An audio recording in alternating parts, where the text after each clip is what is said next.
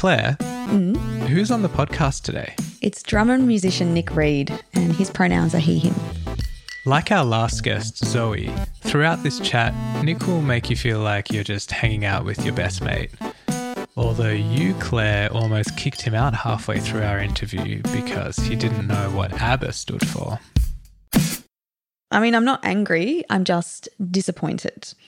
Anyway, uh, we've known Nick for ages um, and we've always connected deeply through a shared adoration of food and art. So this chat's full of gorgeous stories about his time touring and traveling and cooking at home. Yeah, and throughout our chat, we learnt that Nick's creative practice and his relationship to food mirror each other beautifully. Mm, and a big love of his is experimenting with curries and spices. And he just simply puts on music and he intuitively allows the ingredients to guide him.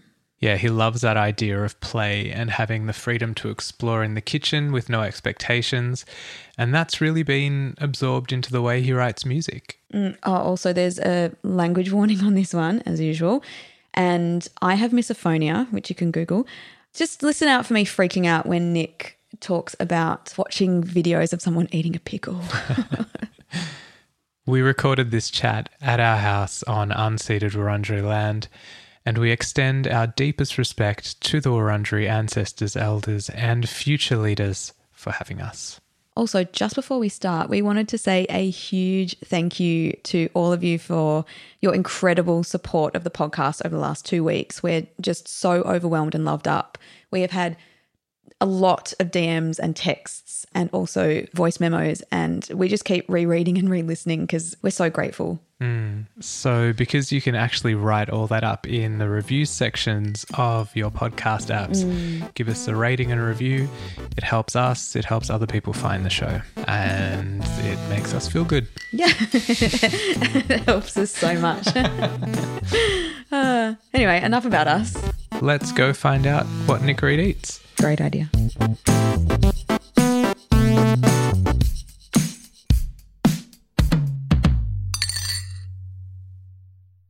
I'm a musician, so I am a drummer by trade, and I play with an, a band called Cousin Tony's Brand New Firebird, and kicked off my solo project under the title of Kitsch Kitchen, mm. which I feel like is really mm. appropriate for this mm-hmm. podcast, too. isn't it? And that's like a, a bit of a fun experimental pop up, maybe electronic sort mm. of project. Yeah. I'd agree yeah. with that from yeah. what I've heard. It's very kaleidoscopic, it's very mm. colorful, and it's very joyful, and it does have that pop playful sensibility to it, but the production does borrow from more experimental music. That's the plan. Mm-hmm. Glad it's translating Plan's across working. too. yeah. We've actually had a really fun time being part of that project. It's just occurred to me because yeah. you played on it. That, yeah, yeah, I've played on it. I did the album artwork. Yeah, it's nice. a, been a really good exercise in like utilizing the community around you. So, yeah, mm. Z, you have been part of it through playing on it, but also just through supporting and both of you really just through talking and supporting and bouncing ideas off and showing. I remember showing early demos to you guys, and I guess like the enthusiasm you both had for that maybe meant more than you thought it did at the time, and also through Claire's mm. beautiful artwork as well. So, mm. yeah, it's been a wonderful project to just bring in all the people that I know in this kind of music creative world and relinquish a little bit of control through sort of sending ideas out there and being like, you can re- reinterpret this how you like. Yeah. So you you play the piano better than I can. How can you take this idea that I've written and maybe play it in a way that someone who can actually play the piano? Mm. Letting go of that control is mm. very hard to do, though. Mm, yeah. So it's very inspiring to watch you collaborate with the people around you mm. and bring the community in. And I think for us, food has been a big avenue into community too. So the fact that we're here recording and mm. talking about food and art, I mean, I've always been convinced that those things go hand in hand and that mm, we've we... been talking about this for a long time actually and we've had yeah. so many of these conversations on this couch with you nick and we probably should have just been recording them then. Honestly. Yeah, I feel like this is just a, another extension of many uh, hangout in here. This will be the Maybe less hits. less wine than than most times. We've only had one glass so far. We did have a we had a, a well, lunchtime wine. Yeah. Don't tell the boss. Charge it to the account. And you've got a full belly today. Yeah, real full belly. What's your day been like? I had a smoothie this morning, and then I ate uh, a roti wrap. I made like a really yummy paneer curry last night. There was like a little bit left, so I put some in a roti and ate it. And then I came here and had a really delicious pasta made by the wonderful host of What Artists Eat, Zoltan Fecho. Homemade pasta and everything. It was incredible. Yeah. And then a wine. And then now They were coffee. great. Yeah, we needed that coffee. We've though, been on a journey. Could have had a nap after that. meal. yeah. I might need to eat hot pot at like 8 p.m. tonight. 'Cause that's your night ahead, That's isn't where it? I'm going next. Yeah. I am off to Panda Hot Pot. Insert sponsorship here. Open Actually, not it. Sponsored. But very open to it. We're very open to sponsorship. yeah. But yeah, I'm going to go eat some spicy soup later tonight, Yum. which I've been talking about for ages. So Yeah, you have. I've- Yep. We've been on this journey with you, but only through the tales that you've been telling about how much you love anything spicy. Mm-hmm. And the fact that we haven't made it to Panda Hot Pot with you is, a, yeah, I'm very sorry about that. We will get there, but tonight's your maiden voyage. it is the maiden voyage out into the Mm-hmm. spicy sea. So, what's what's the deal with the chili stuff? Are you new to this, or have you always been a bit of a chili boy? I have What's always been a bit of a chili boy. I don't know why. I think I guess like we were mum and dad were pretty good at like we ate a lot of I guess like spicy foods growing up. Nothing Mm. too intense, but like yeah, I think I've always just liked having a bit of spice in my food. And I'm sure there's a bit of like a competitiveness about it too. Like Ah, I remember being in my teens and we were old enough to go to the Melbourne show by ourselves. So maybe like 14 or 15. And we found the um, the chili jam stall and asked for the hottest chili that they had and then proceeded to spend the next 20 minutes running around the Melbourne show trying to find vanilla ice cream the to plunge our tongues stall. in. Yeah, or any dairy, anything to, Yeah. yeah, any relief that we could find. That's amazing. Would you consider that one of your earliest food memories, or take us back, you know, even further than that? What What do you remember? there's one image that comes into my head and i don't know how old i am at the time but i'm at my grandma my nan's house and very 70s so if you imagine really 70s kind of like I it's can imagine quite that. dark Love it. Yeah, maybe like 5 p.m like nana dinner time she would make the most incredible i reckon it's still the best lasagna i've ever had like she'd make the best lasagna ever Whoa. like big bechamel sauce, Mm. the whole works. Like probably you know spent hours making it. Yeah, and I think that's my earliest food memories: eating this incredible lasagna in my nan's house in Box Hill North. Oh, that is in beautiful. this sort of like, in at least in my mind, this sort of like seventies world. Oh, Even the though it was definitely the nineties, but little 70s wonderland. yeah, yeah, Mm. that's my totally. dream. Mm-hmm. And so you lived in Vietnam when you were 18.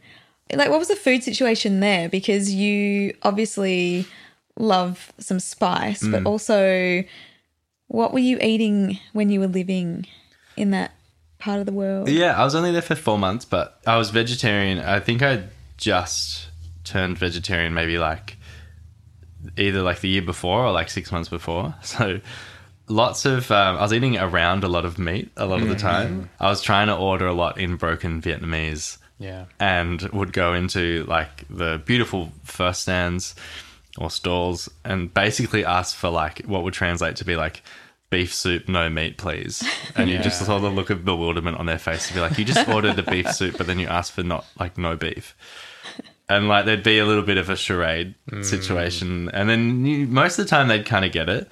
I'm sure there was a way more direct way to order what I was wanting, um, or maybe a better place to go to. But yeah, lots of soups for breakfast because I was I was teaching over there. In the morning, there was a the pho stand across the road, and we'd have pho for breakfast in the morning, Wow. and then sometimes for dinner too with a beer. I watched a lot of people eat some weird stuff too, mm-hmm. which is fun and exciting. And you know, as an 18 year old who's freshly overseas, Yeah. Do you think by that point you were already quite adventurous as an eater? Like, was it quite a shock, or were you sort of ready for the difference in what you were served over there? No, I think I was pretty ready. Like we lived in Burwood, so near Box Hill, so we had amazing Asian cuisine at our doorstep, pretty much. So Yeah. yeah. like we were pretty lucky growing up. I think I was pretty adventurous already. Mm. So you have traveled a lot. Let's start with India. What can you tell me about what you were eating in India? As a vegetarian, that was yeah. like paradise to me. Mm-hmm. Having obviously was in Vietnam, as we've spoken about before, and that trip involved a bit of travel between Japan as well and China too. And China and Japan were quite difficult as a vegetarian. There was lots of, I think, a lot of compromises or a lot of just eating around stuff, but then getting to do a trip to India later, a few years later, was just magical. Just the array of food, the variety of food between the north and the south. It's like so varied and different, you know, all such incredible like regional dishes. And I think, yeah, to have like such a strong vegetarian presence over there, like I was just in heaven. And that was like, yeah, pretty powerful for me. I think it's just really st- stuck with me. And after that trip, I really, really went down a rabbit hole of just like teaching myself how to use all the different spice combinations and making different curries. And I think I'm now mm. at the point where I feel pretty confident just to ad lib a Yeah. curry here and there, and I'm quite happy with how it. You That's know, such a beautiful out. thing Yeah. when you start to be Zero able to like experiment with recipes and just make it up as you go along Mm. and try and add a little bit more of this, take a little bit of that out and tweak things and Totally, yeah. Yeah. You can kind of just like really feel the food that way, as opposed to ready. I mean, uh, you know, I still use recipes Yeah. all the time, but like when you can just kind of like wing it and you know chuck some music on and yeah. you're almost turning your brain off and turning your your senses on a, a bit more and kind of just like yeah, feeling the food a bit and letting it kind of speak to you as you're cooking. Oh, I love that. Did someone teach you how to cook? Just thinking about your your nana. Was she a nana or a nonna? Nan, so She's we Nan. call we call her Nan. You call her nan. She didn't teach me to cook. Mum, mum was the big one who taught me to cook, particularly baking. I remember I just have really vivid mm. memories memories as a kid. We would help mum bake, and we'd help mm-hmm. mum make muffins for you know like the week to mm-hmm. take to school and all that sort of stuff. Yeah. So we'd be con- always making like some sort of treat or some sort of sweet to take to school. I think the first thing I probably ended up learning how to cook in the kitchen, sort of more dinner wise, was probably spaghetti bolognese. I think like I have a really strong memory of learning how to cook that. Yeah, so mum really laid the foundation really, really strongly. And then when I stopped eating meat at I think I was seventeen, mum was like, "Well, I'm not cooking two meals, so you're on your own." uh, which I totally respect and understand. And I think there might have been an element of her being like, he won't, he won't last. Like, he won't stand a chance. and here we are, all He'll these years later. But yeah, and that just forced me to cook after that. I was like, yeah, that's cool. Like, you don't have to cook two meals. I'll make my own way now, or Mm. like, I'll make my own stuff. And then I remember, I haven't thought about this in ages. And then I remember, yeah, like, so I would start cooking my own meals, and once a week I would cook a vegetarian meal for the whole family. That's very generous of you after nice. they refused to cook vegetarian food for you. well, I think there was definitely moments where they also cooked one vegetarian meal for the whole family. you can have a salad. Although I have heard that you're a big salad family. Yeah, you guys so need salads. You know, I'm not wrong there. yeah, yeah, there's always a salad. so I guess if I couldn't be bothered, there was salad and toast. Yeah. Also, why did I immediately say like salad as the side thing? Salad can be the main Salad thing. is A good totally a, salad main is- thing. Yeah, Yeah, I've been Yeah. getting a lot of enjoyment out of salad Mm, recently. absolutely. But who wants to hear about that? Silence. Crickets. I just feel like the way that you approach food is so exciting and creative because we have these conversations all the time. Hmm. And that's why Half of my conversations with anyone are about food. Yeah, yeah. So we were thinking just about you and food and what you make and why you do it. Do you do you feel like how you cook and how you make like what sustains you? Do you feel like that's an extension of your creative practice? I think so. Hmm. I think there's like an element. I mean, I like to play this game. This might be a total tangent, but I'm going to go with it anyway. Here for it. I call it Crumb Kitchen because a an old friend who I haven't seen for quite a while, but he has a project called Forever Sun Jack, and he has this song called Crumb Kitchen, and it's all mm-hmm. about when you're down to the you know the crumbs in your pantry and your fridge, but you have to try and whip something together. Mm-hmm. So I love playing that game at mm. home. Like I find it quite creative. It's almost like that extension of your creative practice where you limit yourself to Yeah. all the things you need to use or like i guess for a long time i was making music with just a computer Yeah. and a keyboard i didn't have any mics for a lot of it and i mean i've got a bit more gear now but at the start yeah, it was just me and a computer and my keyboard, my MIDI keyboard, Mm. and I just had to try and make music with that. And so I guess like yeah, you know, Z and I we've talked about this before. Yeah. about setting yourself parameters and giving yourself boundaries to work within, Yeah. and that mm-hmm. actually mm-hmm. helps you heighten your creativity as opposed mm-hmm. to um, hinder it. So yeah, I think I think in that sense they definitely work in the same way. It's part improvisation, hmm. part complete in the moment, intuitive creating. And, you know, it never really goes too badly, even if it doesn't turn into something No, totally. you expected. But but I think that's how you learn as well. You make these mistakes of like, whoa, I put way too much cumin in that, or like, holy shit, nutmeg was not the right choice, or Yeah, like, yeah. I need to cook that carrot for. You Yeah. know, a, a minute longer, or whatever. it's a really nice way to, to learn about food. And I think, like with music as well, that's kind of a way to learn is just sort of stripping the expectation and having a play. And same with art or whatever it is. You can kind of approach learning about cooking in the same way. And you mentioned play too, which I think like that was a really deliberate theme, I guess, to cling onto in my music writing. Because I like really kicked off writing my own stuff. Like I'd been demoing for years and learning how to use a lot of like logic and a lot of like production stuff, mm. teaching myself. But it wasn't until I was I was studying my masters of teaching and we were doing heaps of reading on play based learning and like how mm. kids learn really well when you infuse like the idea of the concept of play and like openness and freedom to kind of explore into whatever they're doing. And I think I'd been reading so much about that that it really started to seep into my music writing and I kind of started to embody that where I'd be like, oh, there's no, like, I don't need to make anything amazing in this one session. I'm just going to sit at my keyboard or my laptop or whatever I have in front of me and just like play with it and see mm. what sounds I can make or if mm. a composition I can, if I can create a skeleton of a composition, mm. not putting any parameters or any expectations, sorry, on that. And I, yeah, I think that play is Yeah. really important. And I think we kind of lose that a little bit the older we get in our adult lives. And I think trying to reclaim a bit of that sense of play and wonder and, you know, a bit of silliness as well. And Yeah. kind of seeing where that takes you, whether it's in the kitchen or in the studio. Exactly. Well, we are going to play a little game now. We are. Mm. Nick, Right. who's your favorite cook? I am obsessed with Hetty McKinnon at the moment and all of her cookbooks. Beautiful. Shannon Martinez is also an honorable mention as well. Lovely. And apart from me, who's your favorite artist? Um, Claire Lefebvre. But you've, Claire, introduced me to Bec Smith's art from Melbourne, and she's amazing. I'm really into all her stuff. Love you, Bec. Apart Um, from music when you're cooking, Mm. what's your favorite kitchen sound?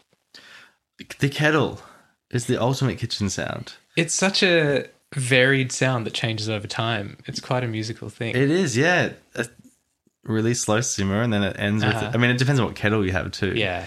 Ours I- is ours doesn't. end- There's no, whistling going Either on in does our ours. kitchen. I don't think many people have a whistly kettle anymore. Should we bring Let's back be a Do you want honest. one? I think we should. I don't think I want one. I think I like I like the slow bubble that mine does at the moment, and then you just get a really satisfying like little at the end when it's done. Because you've waited 25 minutes for it. You? Mm-hmm. And then you, I mean, and I've, al- I love the sound of like filling up a cup or a mug mm-hmm. with Yeah, hot that's water. beautiful. It's a really nice sound. That is sound. a beautiful sound. that mm. over mouth sounds any day. Oh, mouth sounds. No, thank you. Get in the bin. Although I did watch a video of a woman eating a pickle and found it like a bit eerily satisfying. Like I was a bit, Yeah. I was a bit worried about. Skin crawl. But Um, surely the sounds of the pickle would have been more audible than the sounds of the mouth. Uh, it was a bit of both, really. I mean, the the pickle crunch was the big one, but there was some pretty intense mouth. Did she did that. she drink any of the pickle water? Pickle brine? No, but have we talked about this? Off air, yes. Okay, great. So, I this is a really good opportunity for me because I'm trying to work out whether because I love I love drinking pickle juice, but I know it's not like a, I don't want to drink a cup of it. It's like I'll eat a pickle and then I'll sip mm. some juice, or sometimes Yeah. I'll just sip the juice straight Yeah. out of the jar. and I'm trying to work out whether that is like psychopath It behavior or gives not. you No. life. No, it's No, no, no. such one of the most satisfying things ever. It's Okay, It's cool. full of good. electrolytes. It's nature's Hydralyte. I'm Yeah. feeling very validated from both of you right now. Thank you. Yeah, it is. It's very, very, very, very good for you. Yeah, And we drank some last night. last night we were trying to clean out the fridge so that you could do your shopping today and come put half your stuff in our fridge. and Z pulls out this huge, gorgeous, elaborate jar of pickle juice that, Mm. like, you know, we just wanted to leave it there forever. But it's that thing where it's like, dude, prime real estate. yeah. Mm-hmm. So I was like, maybe we'll just decant it. And then we decided to go sip for sip. And then I stood there like a little kid holding, like, I don't know, like a giant thing of soup. And I just, like, with two hands, was like, glug, glug, glug, glug, glug. I It is- feel like I'm in good company here. I also I do know that tennis players drink it. Oh. I mean, and that, I think that's where my cognitive dissonance was coming in because I was like, okay, I'm not an athlete. Is it still okay for me to drink pickle juice? Because they drink it, I think, because it helps them with cramps. They'll sometimes request pickle juice on court. Wow. Yeah. What's your favorite kitchen smell? Uh, Please I, don't say I- pickle jar. I can't. No, it's not that. I can't go past onion and garlic and oil in pan. Mm-hmm. Like the base of all good meals, Mm-hmm. and that alone, you don't need anything That's a clear winner. Yeah. Always. What's the latest thing you've learned to cook? I have been learning a lot about trying to cook like Szechuan cuisine, like Chinese Szechuan cuisine. Mm-hmm. Yeah. Not very well, I don't think yet, but um, yeah, through watching a lot of Shannon Martinez's videos online and like reading her cookbooks and stuff, trying to do a lot of vegetarian or, and or vegan um, Szechuan cooking has been really really awesome. It feels like a totally new way to cook, so it's been quite exciting to try Yeah. and explore that. I've made dan dan like vegetarian dan dan noodles Oh my gosh. and a vegetarian mapo Yum. tofu so Yum. far. And I don't want to generalize here, but what I've heard is that like texture is a huge thing in Chinese yeah, cooking, I've heard this. which we don't really appreciate or we don't No. take into account. So like mouthfeel is a Yeah. term that gets Yes. thrown around a lot, which is amazing. I don't know. It's just like a, such a sense that we don't think about, It's like it's whether true, something's yeah. slimy or crunchy or whatever in the mouth. So Mm. And Yeah. the slimy thing we sort of totally veer away from in Western Mm. food anyway. yeah, we don't really get it, do we? No, we don't get it. No, We're And missing I, out. I, don't, think. I, and I don't think I get it really. To be honest, I get it. I love it. Give me all the slimy. Wow, really? Love it. Yep. Cool. Mm-hmm. You must. You must teach me. I, You yep. must teach me the way of the mouth Hmm. slime. Yeah. Let's just start with the pickle juice. Okay. Chocolate custard? That's pretty Chocolate slimy. custard. That's Oh. slimy. Yeah. Oh man. Yeah. I love I'm lactose intolerant. I love me a big tub of chocolate custard. Does your belly love it? My belly loves it. My bowel doesn't. My belly does. It's like bowel bingo. But it's more bowel. It's bowel roulette. Anyway, I'm sure all of our listeners are very excited to hear about that. Maybe we should talk about the hits. I think we should move away from the bad food experiences now. But as a drummer in a band who has done some touring yourself, mm. how do you eat on tour? Like, uh, do you- have you had any hits or misses? Well, I think the funny thing about touring is that I develop, and we all actually everyone in the band, I think, has really developed a real appreciation for the shit food that you get along the way. Like mm-hmm. we call them mm. fuck buckets, and it's it's basically just the enormous giant buckets of coffee that you get from service stations that are like hot enough to power an entire country Yeah. and they last forever. We've all grown really fond of them, mm-hmm. and we'll probably drink far too much coffee on the road. Yeah. To the point of giving myself at least an anxiety attack at some point.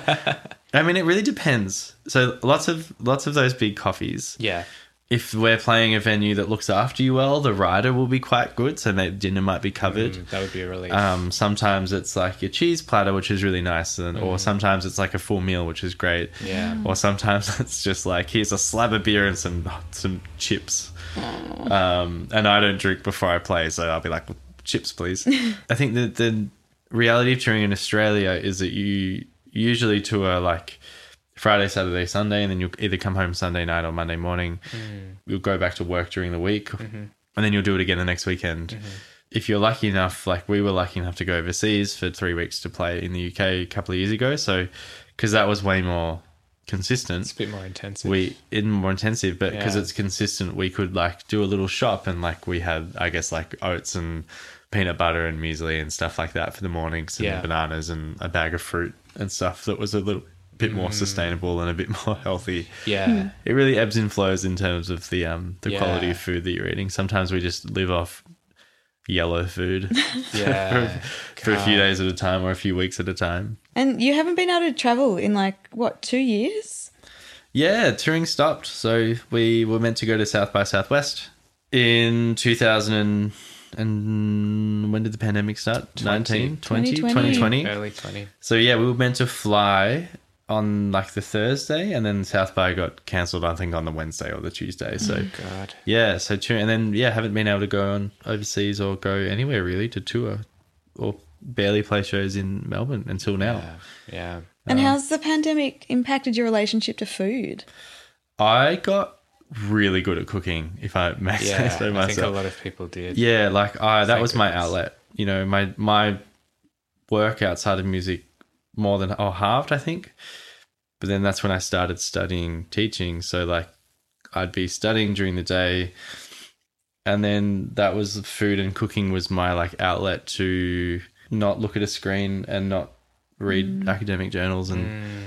and then I would just cook and look up heaps of cookbooks. And you know my partner and I Pete a while ago we made a deal that we would try and make one new recipe from a cookbook once a week mm-hmm. And which we started. And then now it's basically like most of our recipes are from cookbooks. And we'll re- we revisit some and stuff like that but mm. Yeah. yeah and that was a really big That's time for that. like we would just go and like flick we've got I've got heaps of cookbooks at home so you we'll just do. flick through I love your cookbooks. cookbooks. find recipes that we haven't cooked before or ones that we have and we really liked and it was a nice way to spend a lot of time in a little we were in a little part a little apartment in Thornbury then. Yeah. the first lockdown particularly I loved mm. The me too. latter the later ones maybe not as much but Yeah. The, the final was- ten were a bit bit tricky. yeah yeah yeah, yeah. I think people stopped cooking at like number three. Mm. Yeah, And then yeah. by the number seven or whatever it was, it was like, just give me the phone. I'm going to order the Uber food. Eats Yeah. in bed Bring it to my bed. yeah Yes. I'll leave the front door open. Chew it walk for it me. through the house. chew the food for me yeah, I cannot even function. big function. bird little bird it Yep. Yeah. Yeah. Mama Penguin that mama shit. Mama Penguin that shit to me Yeah, banana bread and sourdough really uh, dropped down the charts by Yeah, about yeah. I feel like July no September 2021. Everyone I was would- like, mm. "Fuck that shit." I was mm. big. Sou- I mean, I was a big sourdough bandwagoner in that first mm. one. I haven't Yeah. made it since. I know Z. You're I think I gave you some starter. yeah, you're obviously like on. a you're a tried and true sourdough I was bread before. maker. Yeah, that's what Let I it be known. Before Yeah, it was been cool. You've been doing it for a long time. Yeah. I was definitely just like, this is cool now. I'm I mean, I just this. I just grew up eating the best bread, and then when I started to realize what people were eating here, I was like, "What is what is this shit? I need to do something. I need to figure out." don't knock Wonder White. It's just not for me. not knocking, just stating my preference. Don't yuck my yum. we actually can we explain that before we? I, I do love move that. on? Yeah, Do you want to explain Do the wanna uh, "Don't yuck my yum"? don't yuck my yum uh, is something that Peter and I say a lot, and I don't know where Pete picked it up, but I think it I think it it has its roots. I'm pretty sure in the kink world, like kink and sex, yeah, and you know you don't want to yuck someone else's yum, so you Yeah. don't want to make someone feel bad for like enjoying something. But now it's just entered the lexicon for every everyday life. So it should. Yeah, it's out. It's out of the out of the bedroom, And now it's been co-opted by all of us. Yeah. And now Yeah, I'm sorry if I've yucked anyone's Wonder White yum. um, I still prefer it for toasties and for fairy bread. I mean, the pandemic for some of us meant that we had to be a bit more frugal. And, you know, as artists, we're not strangers to the idea that we have to live off not much sometimes. And part of the idea for this podcast was to examine the archetype of the starving artist. So, how do you feel about that term and how, how like what sort of things does the term starving artists bring up for you personally? I I get I mean I guess I've been I've been pretty privileged and lucky that I I've never felt like a starving artist, I think. And I think it might even just be the fact that I haven't really considered myself an artist maybe until recently. Yeah. Like Yeah.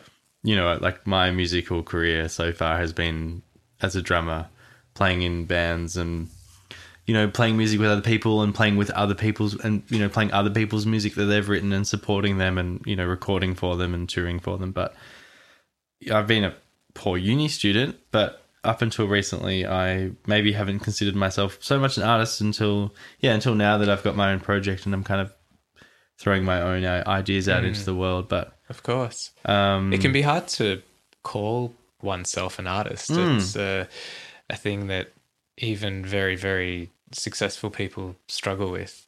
You were studying music at the time, hmm. you were already an artist then. It's just how we identify with that term yeah, totally. that makes all the difference. So, how do you think artists could be supported to stop themselves from starving? You don't have to change world hunger or anything in the next sentence, but if you've got any ideas about through like your own experiences or stuff that you've spoken about with other people or It's an interesting question. If if I can, I might zoom out a bit, mm-hmm. and instead of looking at maybe the artist itself, like look at our society as a whole in itself, and like Yeah.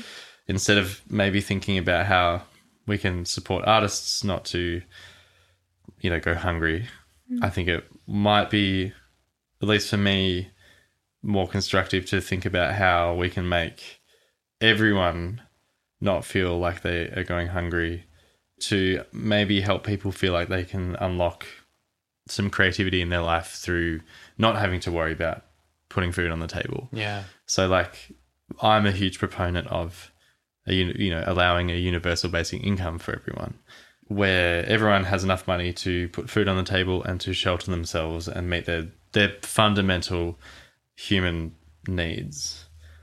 Well, I'm very privileged in that I haven't had to worry about whether I'm going to put food on the table or not. Even as a starving uni student, like I was working, but I have a safety net that I can. I, you know, I always knew that there was a safety net, you know, of being able to move back in with my parents if I mm. needed to at any yeah. point.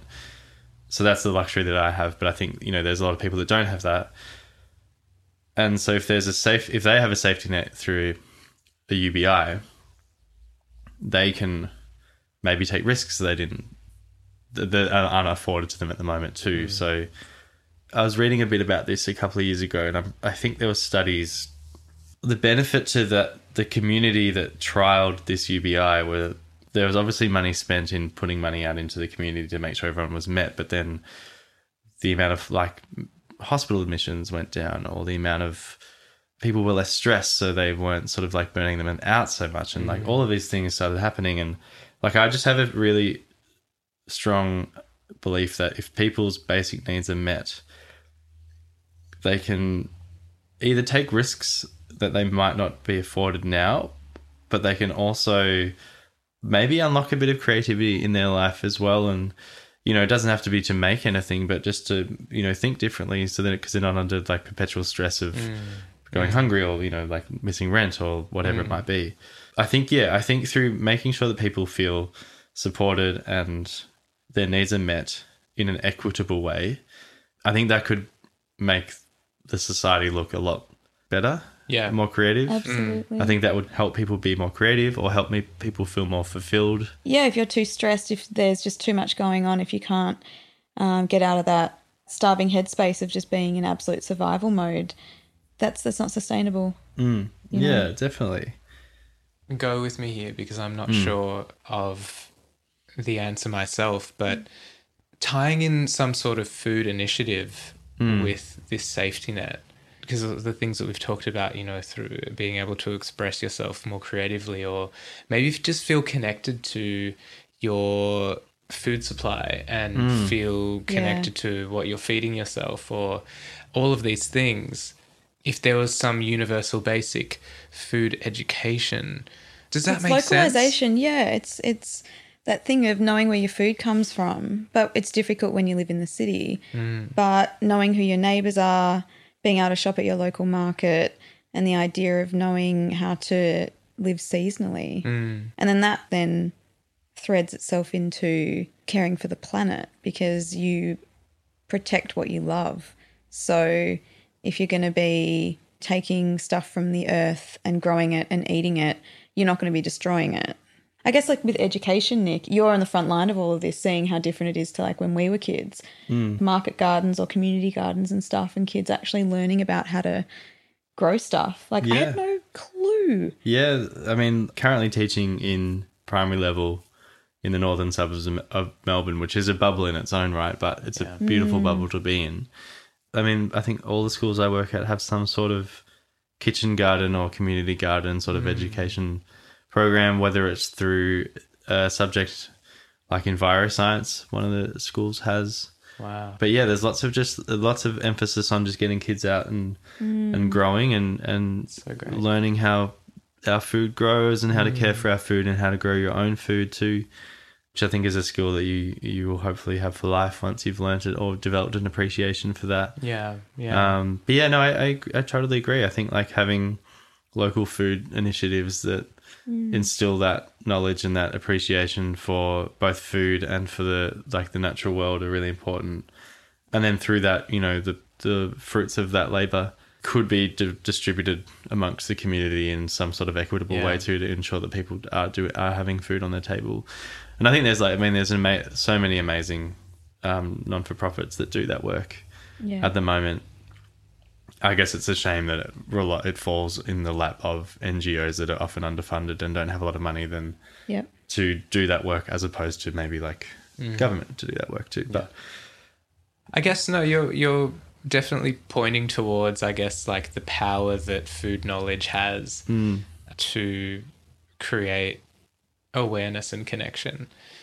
yeah, it builds community, doesn't that it? that builds community and it builds Yeah. self awareness, self worth, yep. And resilience, I think, too. and resilience. Um, Yeah. And it connects generations and communities as well. Mm. It's that thing where time and time again you hear about people who couldn't communicate verbally for whatever reason were communicating through food. So it's people on opposing, you know, say political or different sides of different things, people from different countries that don't have a history of being friends, you know, being able to come together and at least at least have the food that can connect them and then it's the thing that kind of starts to get the ball rolling of humanizing people. and- yeah. Mm. Hmm. And what a beautiful way to do that too. Like just going back to the community garden analogy or mm. this, you know, um, context is that like if you can connect not just over the dinner table, but from the very inception of the produce that you're mm. using. Yeah. So you're building community around the garden, and then you can build community around you know harvesting that food, and then wherever that food ends up, like there's a community that has to work together to cook with it and serve it up and eat it, and you know mm. discuss or talk or hang out or whatever or drink over that food too. So I think like if you can trace the community from farm to table essentially mm-hmm. is kind of is a pretty cool thing. And i hadn't really thought about it until now but trying to build those institutions i think around something like that is a pretty wonderful thing. Yeah. And on the more, I guess, the stressful side of things, mm. To take it away from that beautiful utopian ideal, hmm. do you feel like your cooking habits change when you're stressed out or you're burnt out or you're just not really feeling it?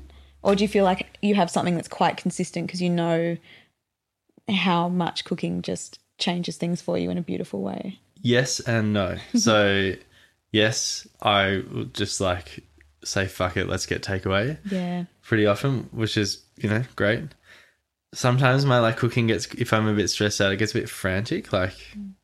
Things that like maybe wouldn't go together start to go together it's like my synapses start to cross over and it's i don't know mayonnaise on two minute noodles i think i said before Yeah. might end up happening that's never happened mind you but I kind of um, want to try that now.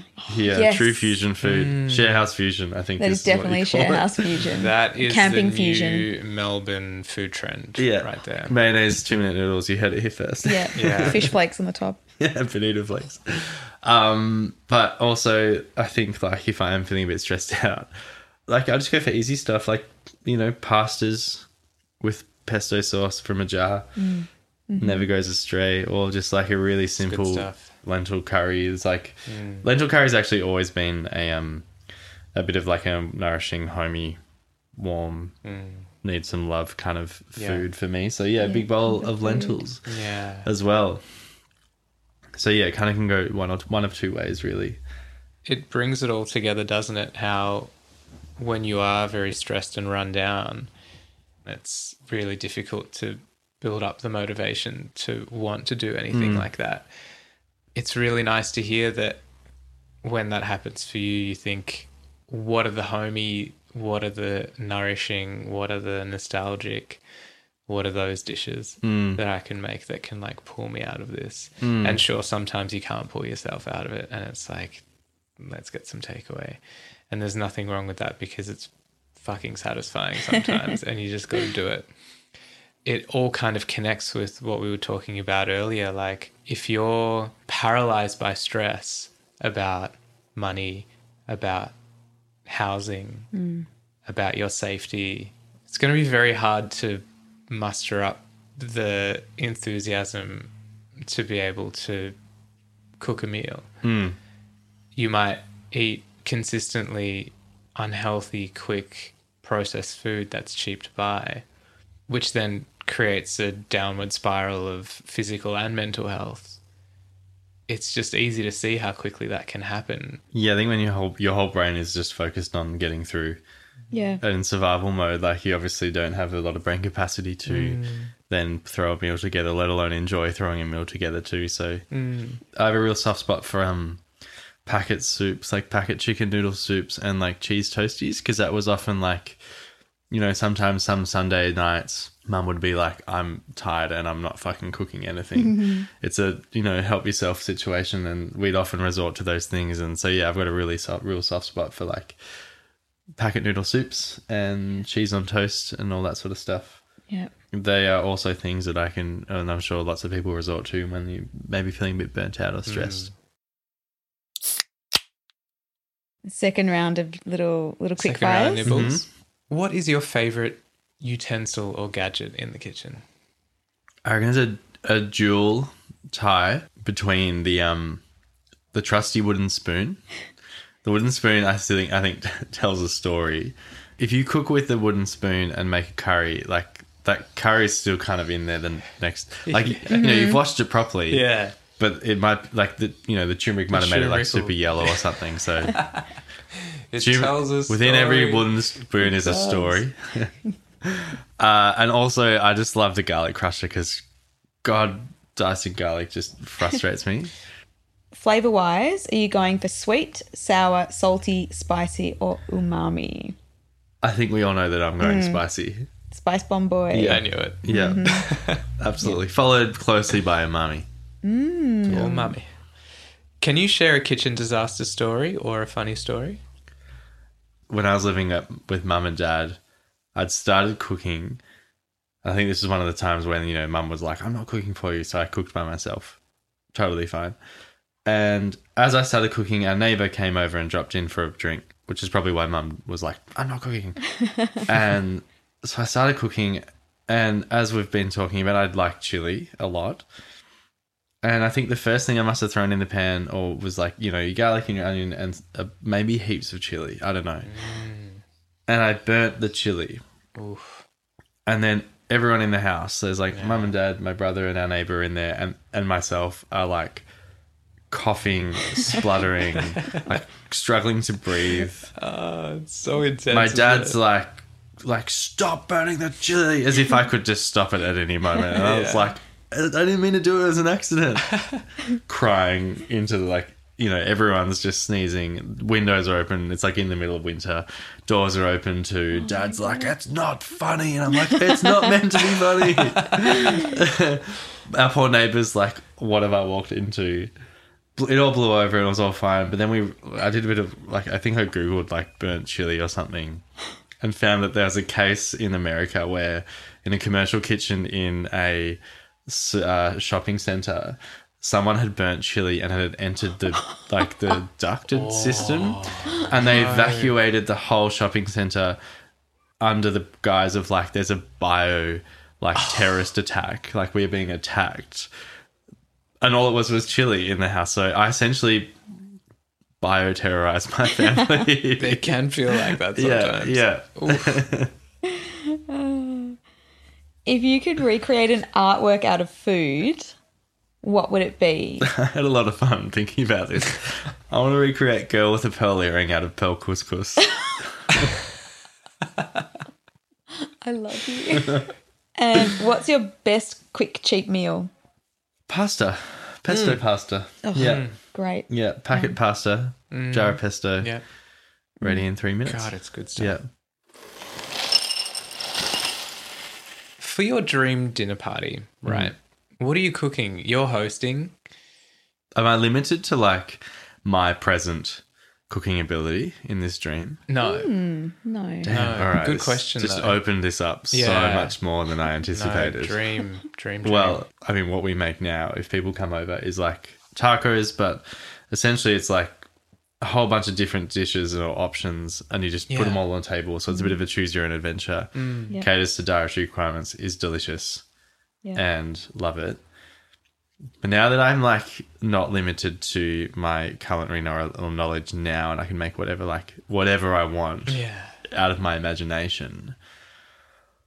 I want to. I'm. I'm table bringing. I'm bringing full- Heston Blumenthal style like gaseous desserts. Like you, you Mm. inhale the dessert and Soil. things are on fire. Like you're eating the soil. There's foam. I mean, go, speaking of mouthfeel, like I feel like. I mean, I can't afford to eat at this restaurant, but like, it sounds pretty mouthfeely Yeah. lots of different feels Yeah. in there going on in mm-hmm. there. Yeah, I reckon Heston Blumenthal, science meets food. It's a full experience. Yeah. Where does the food start and the science begin, kind of thing? That would be really fun if I could pull that off at a dinner party. That's what I'd want.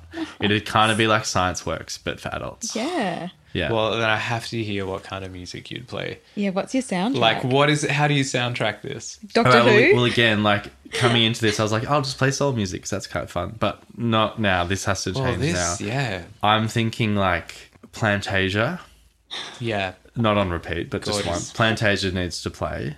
I'm thinking Journey to the Center of the Earth by Rick Wakeman, like uh, synth rock opera Yeah. sort of stuff. Amazing. I'm thinking the Drive soundtrack, like the Ryan Gosling Mm-hmm. film Drive, maybe like big synth Mm. energy in there as well. How do we bring it home though? We have to bring this home with like ABBA. Is the band called ABBA because that's the acronym of their names? I am only just learning this Get now. out of my house. this interview is over. Yes. Yes. The short oh. answer is yes. Hmm. There I'm you calling go. your mum. You're in so much trouble. Sorry, any ABBA diehard fans that are uh. listening. Apology not accepted. we will continue this argument later. Okay, this is a tab that will open for another time. Well, so we're coming. A few other people are coming, and you have like your guest of honor. Who's your guest of honor? Well, my guest of honor for the taco party was going to be Phoebe Waller-Bridge Oh, because I just am a little bit obsessed with wait her. to come to this party. and Yes. she can definitely still come to the science, you know, crazy science Yeah. food extravaganza. Maybe Heston himself can come. He could bring a plate of hmm. like, yeah, gas cheese, and we'll be finding cheese oh. farm for years later. Right? do you know what he's going to do? He's going to put that in like the air vents and it's going to go through the whole house. Whoa! And then Yeah, and it's not bioterrorism if it's not spicy. if it sounds like Remember there's that. a lot we can unpack in that. We've covered the soundtrack. You've got your guest of honor, which is going to be ABBA, all four of them. Um, what's your kitchen superpower or most confident cooking skill? And would you bring it out at this event? I reckon my biggest kitchen skill is like being able to whip up heaps of different little things that look really impressive but aren't actually that impressive. I've witnessed this superpower of yours. Yeah, like But they've always been very impressive. I don't know what you're talking well, about. I mean, it's a bit of like a the whole dish is a sum of a bunch of little parts. I think. Yeah. and the little parts themselves aren't wild, but then when you put them together, they're- they're really good. So it looks like I've done heaps of work in the kitchen. but I've only done just like a normal amount. But everyone's like, "Oh my god, you've like put on so much. You've done so much work. Thank you." Mm. But Or really, they could I- just be being nice and they see right through you. or maybe that's true, and they're like, "Where's David Bowie's codpiece?" I was expecting David Bowie's codpiece this fucking dinner, and all you could do was chop up some extra tomatoes and put them in a bowl with some parsley on top. Well done. Well done. You'll never be able to take a compliment again. Nope. I've only just learned how to take them. I've only just mastered them. You must teach me sometime. I've learned only recently how to not just give a compliment back when someone, you know, someone will be like, "Oh man, you know, that was really good," and I'll be like, "Oh yeah, you too." so stop that. That's your first step. Here's a genuine compliment. Your kimchi. Mm-hmm. That is a bit of work. I've seen you because I sat on your couch and I drank wine with your boyfriend. You did. Whilst you turned your house into a kimchi factory. And I fermented the house. you fermented the house. That again, no biohazard situation there. There was no bioterrorism. It was epic. It was delicious, and we went home with a little um, couple of goodie bags full of kimchi. the reason why I started making that is I, when I was in Japan for the first time, that was where I started my trip to go to Vietnam before I stayed there for four mm. months. So, so Julie, who's my mum's friend, her husband Jin is Korean, and they'd have rice in the rice cooker always, and they'd have heaps of kimchi in their fridge constantly that Jin would mm. make, mm. and they'd have like little sheets of seaweed nori, and that was like a snack. So, like if you were hungry. You could just go put some rice in a nori sheet and then dump a mm. bunch of kimchi on it and wrap it up. And it was like an instant quick snack that they would have in the house. Yeah. Oh and so I think that's where my kimchi obsession started.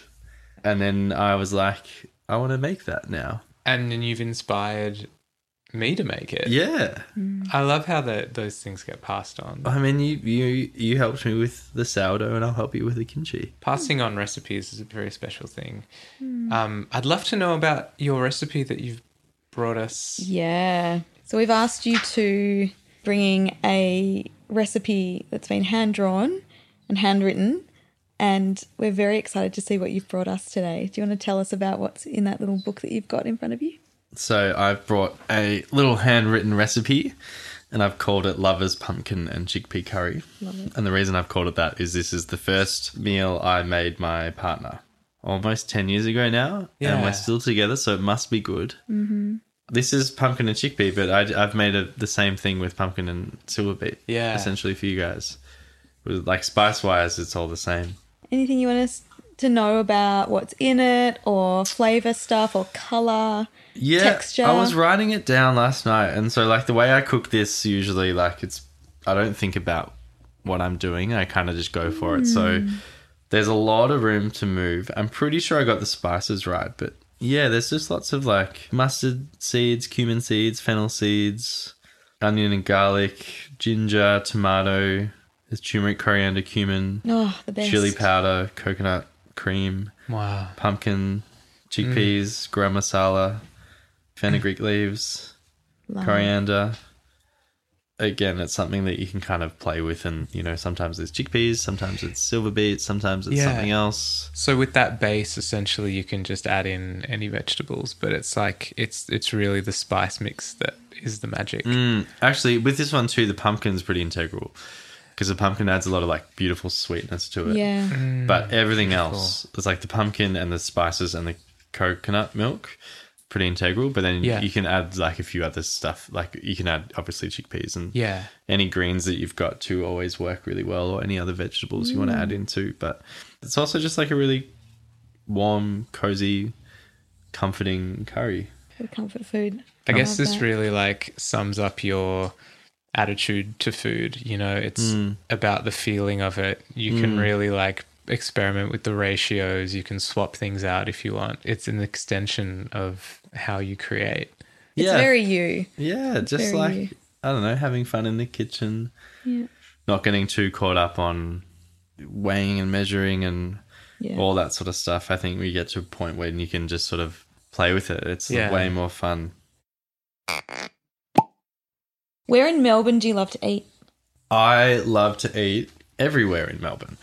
Hmm. I don't tend to revisit restaurants that often. Yeah. I tend to try. I like to hop around and try new places. Yeah. But Yeah. if I had to th- pick a place in terms of the food and the ambience and all that sort of stuff, like Umberto's around the corner from here is amazing. Yeah. Such a beautiful, Beautiful beautiful place. restaurant. Mm. It's Umberto's on High Street, Thornbury. Not sponsored, fan. but Not open to sponsored? it. Open to it. Definitely open to it. Although maybe they won't sponsor us because we called them Umbertos. Oh, oh, um, did it's I say? Umberto. Yeah. Oh, Umberto. Sorry, guys. Sorry. Classic slip up. That's My all right. apologies. Umberto in Thornbury. So we touched on this very briefly at the start, but what are you working on at the moment? And what's next? What's coming out soon that our bazillions of listeners can find? I Anything have been working on an EP of mine, which is Hmm. slowly trickling out into the world. So by time of release for this episode, Mm. The EP will be out. Yes, actually, yeah, totally. So by the time so you're listening to this, the whole EP will be out. So Yeah. I'm just kind of at present working on up on the follow up material for that too. Probably, well, that won't be out by the time you're listening to this, but that's something you can look forward to. There'll be probably Mm-hmm. another EP or record on the way. Yeah. Does it have a name? The EP, Hmm. the EP will be called Technicolor, Kitsch Kitchen Technicolor EP, and it will be on all of your streaming platforms. All the usuals? All the And usual. so your Kitsch Kitchen on Instagram. Have you got a website or what's I don't, have a we- Bandcamp? I don't have a website. I have a Bandcamp. Absolutely. So, as we all know, that is probably the in terms of supporting artists and making sure that your financial appreciation goes directly to the artist. Bandcamp tends to be the best platform too. So, yeah. Yeah, and the big question that we want to know, we've touched on this a little bit. Mm. What's for dinner? Specifically. Specifically, hot pot. I am going to Panda Hot Pot. I've actually never done one.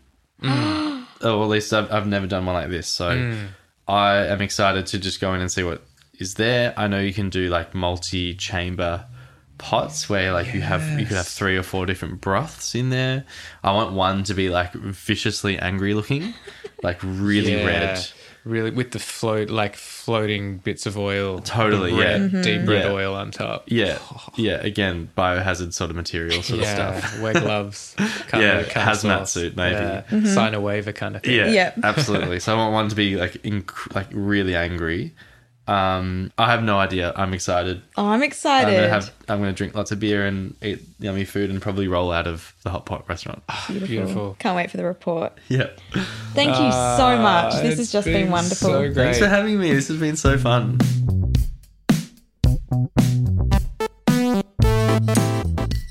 Thank you so much for joining us at the table.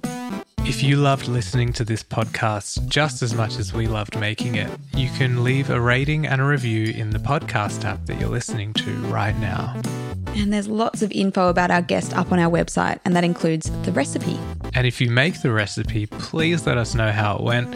Share it on social media, hashtag the name of the recipe, and tag what artists eat. We'll be back in a fortnight with the next sitting, and we'll have another wonderful creative at our table ready to chew on the myth of the starving artist. Thanks so much for listening.